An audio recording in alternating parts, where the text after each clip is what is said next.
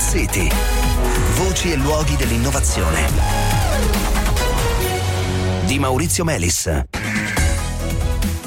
Buonasera, buonasera, benvenuti a Smart City. Si chiamano organoidi e da una decina di anni hanno fatto la loro comparsa sulla scena della ricerca. Eh, si tratta in pratica di eh, repliche in miniatura di organi o di tessuti umani che sono già largamente impiegati, per esempio, per testare dei nuovi farmaci oppure per studiare l'evoluzione di alcune patologie come per esempio i tumori. Ora, per la prima volta, degli organoidi di cervello umano verranno utilizzati per studiare studiare in dettaglio il metabolismo dei neuroni del sistema nervoso centrale in occasione anche di alcune, diciamo così, alterazioni patologiche. Parliamo di un progetto europeo che si chiama NAP ed è coordinato dal centro di ricerca Piaggio dell'Università di Pisa dove andiamo per incontrare la coordinatrice del progetto che si chiama Chiara Magliaro che è specializzata eh, nella costruzione di questi che sono un po' dei cervelli in scatola. Ciao Chiara, benvenuta. Ciao, buonasera.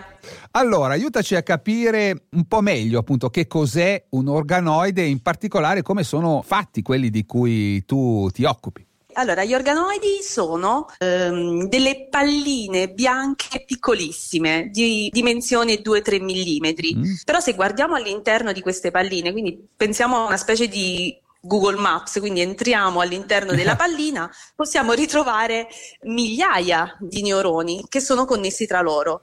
Come si creano questi, questi, neuroni? Si parte da cellule staminali che si chiamano pluripotenti indotte che si ricavano dalla pelle delle persone. Queste cellule staminali poi attraverso degli stimoli biochimici si differenziano e si arrangiano in modo da ricreare le varie strutture del cervello. Quindi all'interno di queste palline ritroveremo migliaia di neuroni connessi tra loro a formare una mini amigdala, una mini corteccia, un mini cervello. E parliamo di mini cervelli di una specifica persona proprio perché siamo eh certo. partiti certo. Dalle cellule di una persona. Quindi abbiamo nel cassetto, mettiamola così, delle miniature che sono delle copie che quindi hanno tutto il corredo genetico e quant'altro certo. delle persone da cui le abbiamo ricavate. Mi sembra molto chiaro, naturalmente fate crescere questo che è un, un aggregato di cellule appunto eh, in una provetta o in qualcosa di simile.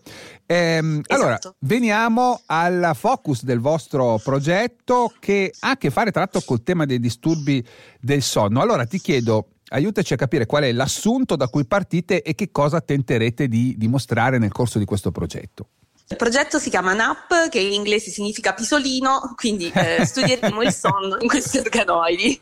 Come lo facciamo? Sappiamo che il sonno appartiene a tutti gli organismi viventi e sappiamo che c'è una legge matematica che regola i ritmi di sonno-veglia partendo dal metabolismo degli esseri viventi. Quindi conoscendo il metabolismo e la massa di ogni essere vivente si può conoscere il, il suo ritmo di sonno-veglia.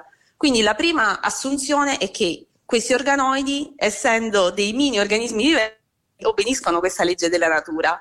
E quindi, quindi la prima dormono cosa che anche loro, volete verificare se anche esatto. loro dormono questi organoidi. Esattamente, okay. quindi noi li faremo dormire, li faremo svegliare ad un ritmo eh, diciamo che decidiamo noi utilizzando questa legge della natura e vedremo se riescono a replicare dal punto di vista dell'attività di questi mini cervelli, l'attività di un cervello di una persona, mm. sia quando dorme sia quando si sveglia, e lo proveremo a mettere anche in privazione di sonno per vedere Poverino. a livello microscopico che cosa succede eh, dal punto di vista morfologico, quindi magari le cellule iniziano a degenerare oppure le connessioni tra le cellule iniziano a mancare.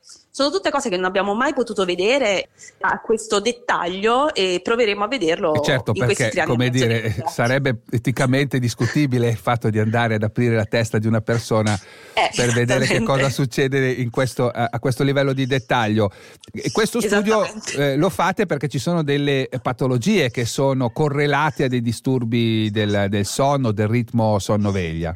Sì, esatto, si è visto clinicamente che le persone affette da malattie neurodegenerative, come per esempio il morbo di Parkinson, avevano fatto esperienza di problemi del sonno anni addietro. Quindi se c'è questa correlazione tra i problemi del sonno e le malattie neurodegenerative, avere gli strumenti che svilupperemo all'interno del progetto ci permetterà di fare una diagnosi davvero molto precoce di malattie che invalidano le persone anziane. Senti, ci vuole, come dire, tutta una tecnologia eh, specifica poi per riuscire comunque a leggere l'attività di questi neuroni e so che questa è, è parte del vostro lavoro. Esatto, per poter monitorare a livello microscopico i ritmi di sonno e di veglia di tutti i neuroni, abbiamo bisogno di equipaggiare l'organoide di mini sensori. Quindi all'interno del progetto che cosa facciamo? Aggiungeremo alla parte biologica, quindi tutte le cellule che popolano l'organoide, degli elettrodi molto sottili, pensate che sono spessi 4 micron di diametro, 4 quindi veramente millimetro, sottili, certo. Esatto, quindi piccolissimi, che permetteranno di raggiungere tutte le cellule all'interno dell'organoide. Sono tipo degli aghetti sì. che entrano nell'organoide e lo penetrano. Per, per, leggere l'attività neurone per neurone praticamente. Esatto, esattamente. E quindi creeremo quello che noi stiamo chiamando l'organoide cyborg, perché è un organoide che ha anche una parte elettronica importante oltre che la parte biologica e le sue capacità di diciamo, di poter essere registrato nelle sue attività elettrofisiologiche, ma anche stimolato, sono aumentate rispetto a un organoide che possiamo ritrovare ora nei laboratori. Va bene, allora grazie Chiara Magliaro, buon sonno al povero organoide, ci sentiamo magari per raccontare come va a finire. Speriamo, certamente. Bene cari ascoltatori, domani appuntamento in podcast con Smart City Extra Large. Per questa sera è tutto, buona serata e a risentirci.